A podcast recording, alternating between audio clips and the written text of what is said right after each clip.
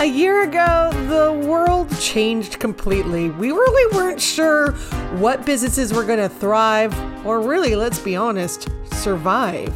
So I wanted to know how entrepreneurs and organizations were positively pivoting their businesses in this unknown world.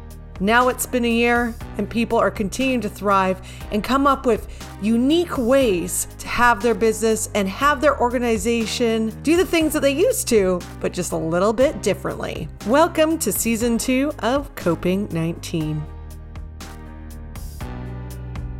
Okay, so it's been a year since the pandemic, and uh, we honestly, like, I didn't think it was going to go on this long, but um, I was wrong. And uh, you know, a lot of things have changed in many different industries, and theater being one of them. My background, my first love is theater. I was in theater schools. I've done many theater performances before I went into broadcasting, and it's something that I love being an audience member in and I love being on the stage. So I hope it's something here to stay for sure. That's why I wanted to bring in my next guest, uh, Victor Dolhai, who is an accomplished theater actor, film actor, friend, and also fellow UVic grad as well.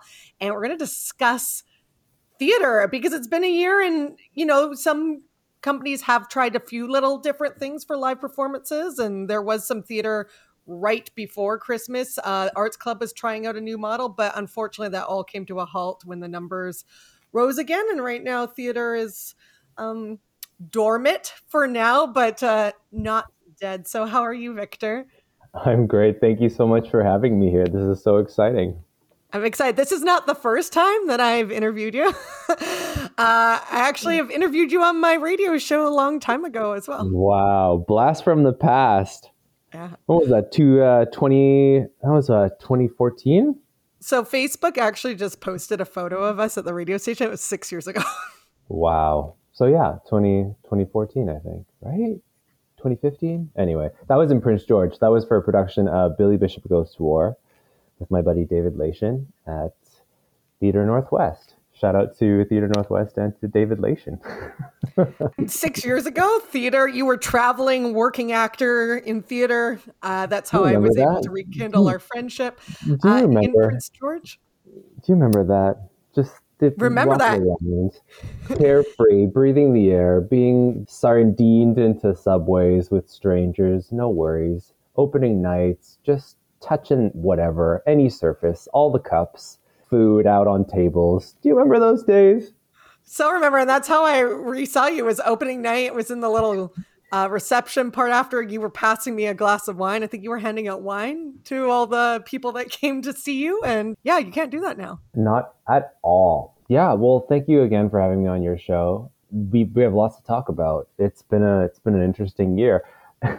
and I might as well just segue into. I, I, remember I was sitting in a coffee shop and it was just email after. I'm sure everybody out there can completely understand, but there is just like email after email after email being like, "This is canceled. This is canceled. This is canceled." I was supposed to do a gig with Vancouver Opera. I'm not an opera singer, but they were they needed some physical theater kind of movement people in their in their next production, and that was going to be super exciting at the Queen Elizabeth Theater, like a 3,000 seat house, which I've never played before. And that got canceled. I'm like, oh shit, like, how am I going to pay my rent?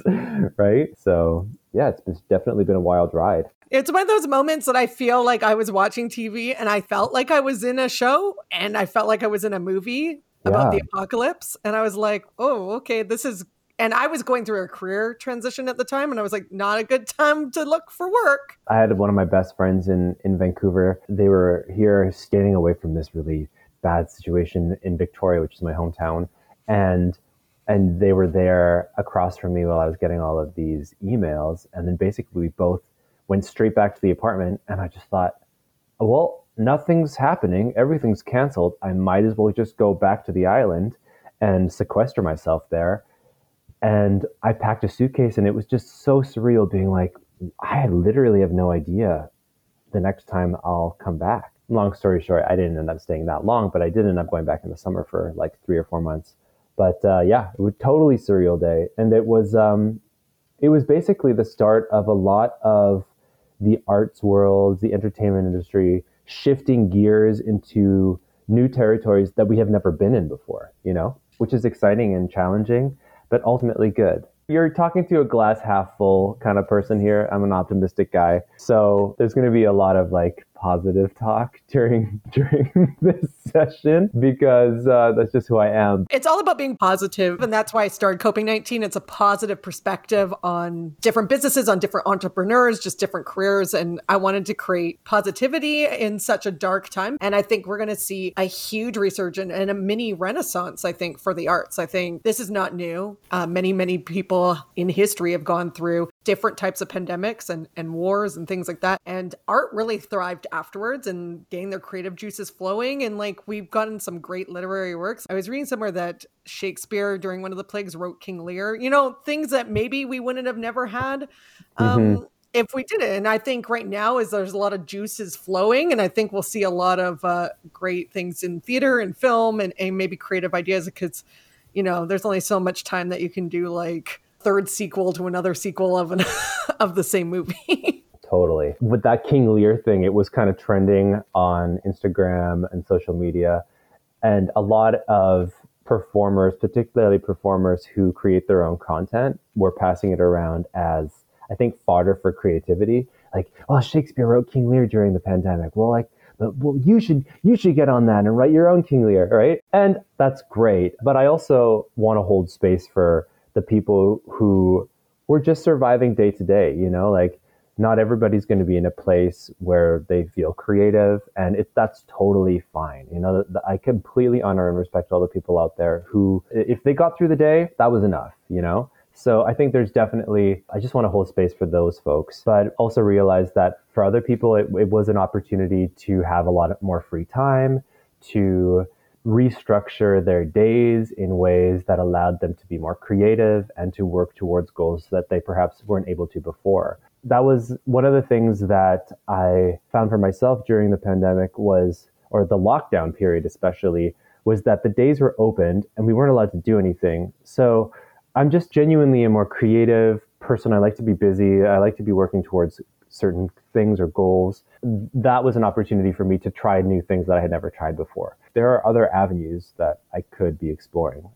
And I started to explore during the pandemic. Somebody said to me, a really basic writing exercise is just once a day, just write one page. It can be anything. It could be a poem, it could be a diary entry, a dialogue, a monologue, uh, anything at all. It's just the mechanical um, motion, the working out of those muscles that day after day after day will contribute to maybe something of use down the line. I think that's great. I think it also helps with mental health too. And like I know for me, um, I enjoy writing. Again, I don't do it as much as I should. Um, something that people don't know that I did way back in the day, which I haven't really told anyone. I found them when I moved out, but I used to do poetry back in high school and we had a poetry magazine we called it a zine we were so cool back then and um, i have all these little so zines cool. so cool. Little zines. And I wrote all this poetry that I didn't even remember. And I was like, whoa. But I know right before the pandemic, I started uh, stand up comedy. at a short lived stand up comedy career. did a few that shows. That is seriously brave. I have yet to do that. I think that is so awesome. That's one thing that's on my list of things to try. If you want a lesson in writing, I feel like comedy writing is such an eye opener because I took a course on it and it's so different than what you think it is and like i'm a performer you're a performer. So i was going at it from like performing standpoint opposed to like this is how you structure it. And it, it was so it took me a while to like grasp the two things. And then once i had it it was better. Yeah. Awesome. I wish i could have been there for your showcase. And i hope that you keep doing it in that post-pandemic the stand-up comedian Jennifer Gunson gets back on the mic and crushes the crowd. Thank you. And maybe I'll write some more poetry. and why not? Like that's the thing. Like who cares? It doesn't need to be good. Like who cares? Just keep doing it. If it makes you happy and it, and it inspires you, just keep those juices flowing. If, if it makes you feel during a global pandemic, awesome. Just keep it going, you know? Well, that's the thing. Like, I think, like we were saying, writing is good for mental health. And just like a lot of people have dived into writing because it's just a way for them to feel good during this time of uncertainty. I had to experience that day to day growth on a physical level to be able to apply to other aspects of my life, whether that be creative or spiritual or mental or whatever. You, you know, whatever you're working towards, it truly is doing something day to day, even if it's a small way that will add up in a year. As a theater actor, you guys are very, very physical. You know, you spend a lot of time taking movement classes and even voice classes and everything like that. Do you think it's something that a lot of theater actors will be able to jump right back into when theater starts rolling again? Oh, that's a really great question because it has to do, there's no general answer to this. It's every single person is unique in their own way, and everybody is going to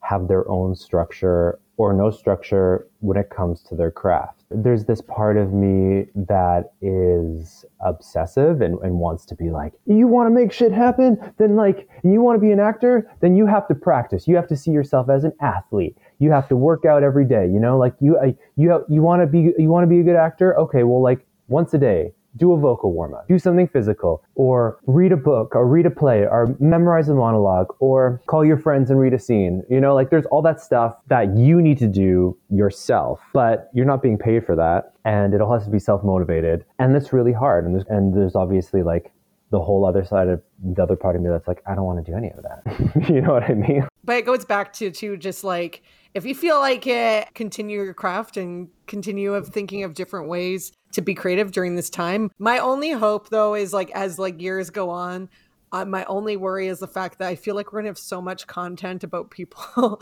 being in a pandemic, which I'm already, I don't know about you, I'm already burnt out. Like I watch the new TV shows that are all doctor shows. Get it, they're trying to be current, but everyone is doing their own take on the pandemic. And I'm like, I just want to live. This is me personally. I'm like, I want to live in a world of no pandemic. I'm not ready to watch movies about it yet. Mm-hmm. That's why there's been such a massive boom in streaming and content creation is people want to escape. They don't want to live in the real world. So I think, yeah, it might be trendy to have some content where people are wearing masks or dealing with a pandemic, but I think we'll, we'll probably see a trend towards the opposite of creating more fantasy worlds and just people escaping through their TV shows, through their movies. Escapism has always been a really big part of, of show business. And if you can sneak in a few, you know, observations about society or something constructive to say about the world we live in, then that's great. But for the most part, a lot of it is escapism. Well, I'll be ready for it in like 40 years for us to revisit topics about that. Just like now, I find it so interesting that a lot of the shows pre pandemic have like are taking place in the 80s. I was born in the 80s, so I wasn't like super old, but I I can relate to like some of the clothing that the mom wears and stuff because that's what my mom wore. And so I like the fact that we're revisiting the 80s now, but I'm not ready to revisit COVID yet. Maybe in 40 years. The one thing that I'm sure of is that theater theater's not going anywhere. Theater's no. been around for thousands of years and it will continue to be around because that basically theater is storytelling and storytelling is at the core of who we are as human beings, I think. And so, yeah, theater theater's not going anywhere. It will adapt, it'll grow, it'll change, and that's a good thing. Change is essential to growth and to evolution. And I'm excited. I'm really excited to see where theater will go in the future. There might be a few years where shows are really small, there's just two or three people. There may be a, a few years where audiences are smaller. We'll see. We'll see. And that'll be super, super fascinating. Hopefully, we'll, we'll live to a point where we'll be able to look back and see what happened during this time. You know, like what, what happened in theater in 2020s? Like, we'll, we'll see what was trending and what companies were doing. But that's what the Arts Club, their model was super cool before Christmas because they had a smaller play, but they had two casts and they would flip the cast each night and that cast would only be in their bubble. So, you know, even if people having the vaccine, there might be different ways to do that too because I, I don't think we'll just throw the restrictions wide open right away. I think we'll come up with different ways. I feel like people who are meant to come back to it will come back to it or will just adapt. We're humans are such adaptable beings. If your life takes a different turn, that's fine. That the older I get, the more I go, why do I want to stuck in one facet for my whole life? There's so many things that I could do that have nothing to do with theater or nothing to do with acting. There's so many things. Who's to say that I couldn't just go back to school and learn a completely different career? And there's there, there's something amazing about that because life is full of variety. If COVID sparks that change for people, I think that's ultimately a really beautiful thing. Like this is not new that theater has been shut down. Like I, I was researching and um, you know, during Shakespeare's times, they said the longest that the theaters were shut down, like they were shut down multiple times, but the longest was 14 months for the bubonic plague. That's a long time. Like we're 12 months in now. And mm-hmm. I thought, wow, this is unreal, but it's happened before. Yeah, absolutely. And theater came back. Theater is resilient. People absolutely. that and and that's what it is. People that do theater or work on theater are amazing people. They're very resilient people, and they're not doing it to make huge bucks. They're doing it because they love it. And I think that what makes theater unstoppable because there's so much passion. Absolutely, 100%. It's been really interesting to just see how film and TV has been coping during this time as well. And the bottom line is that the budgets are just completely like you cannot compare the budgets of theater to the budgets of film and television in any way. You know, if you're on a if you're on a series right now, you're getting, you know, COVID tested multiple times a week. And the cost of COVID testing a cast and a crew is more than some theater companies have for their entire yearly budget. I just, it, the amount of money that gets spent on PPE, on masks, on face shields, on, on all of this daily protective gear, again, it, it's like the entire yearly budget for a small theater company. You, you just can't even compare but before we go, I was touch a little bit because you're also a film actor. And the other thing that went digital, I did have somebody on about digital film festivals in the last few episodes, but your film that you were part of Raf, I got to watch on the online Vancouver Film Festival, which I think opens up more doors to more viewers. Honestly, I, yes, I like going to the theater and watching and have, sitting with my popcorn and enjoying that and, and all the film festival activities. But I hope they do keep a small component online because I think it opens all these great films to more viewers. Absolutely. We'll talk a little bit about your the film, but it was so interesting to me because I watched Raf and uh, without giving it totally away, but I know you guys filmed it before COVID and yeah. everything happened before COVID. But it was interesting while watching it because it's a story of of this young woman. I found like it was interesting to watch the pandemic because I found her really relatable because I felt like she was very isolated and lonely through the film. So it was interesting to me that it had like through my eyes kind of like a pandemic quality, even though she was living in the real world, because there weren't many people like that she was around and and she was in a basement suite. And um, the character of Raf, played by Grace Glowicki, um, and she she meets uh, the character of Tal, Jesse Stanley, played by Jesse Stanley, and they're basically the movie's about them their the blossoming of their friendship what happens between the two of them they both come from very different classes in life they both have very different families, jobs, all, all that. And um, I play Scott, who is Tal's brother, who pops up at the end of the movie. Thank you so much for watching it. I hope you liked it. I did. Um, you're such a lovely guy, and I don't want to give it away, but you're not maybe the nicest character.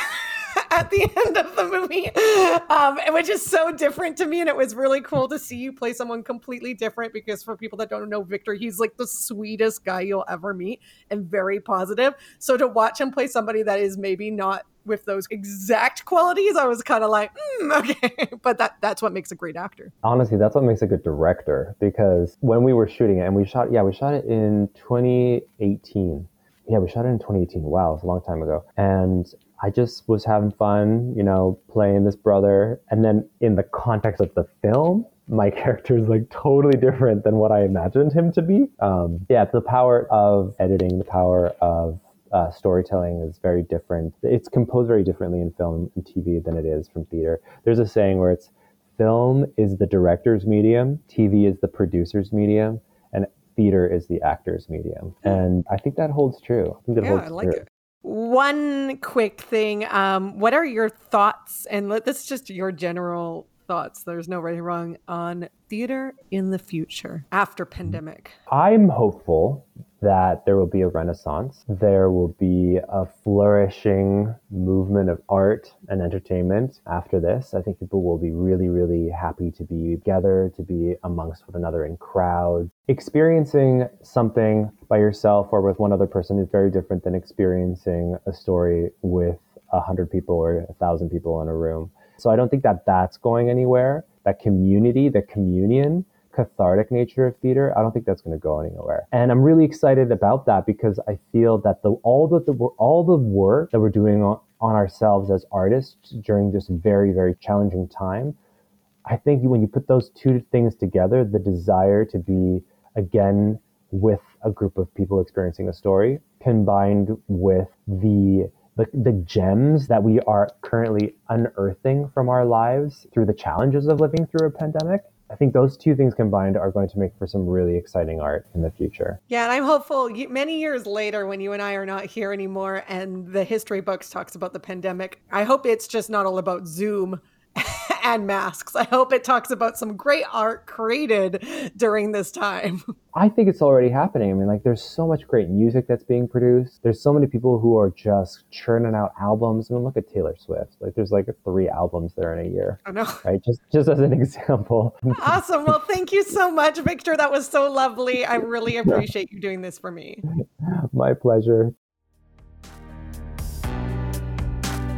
That was another episode of Coping 19. For more information about the show, head on over to podcastconsulting.ca, where the show lives. And of course, you can find us on Spotify through that website, as well as Apple Podcasts, Google Podcasts, and the list goes on. If you want more information on how to create your own podcast, or a podcast for your business to get more brand exposure.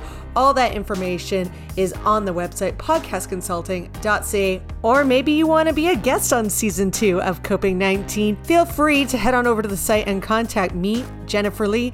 Looking forward to speaking with you soon. Bye for now.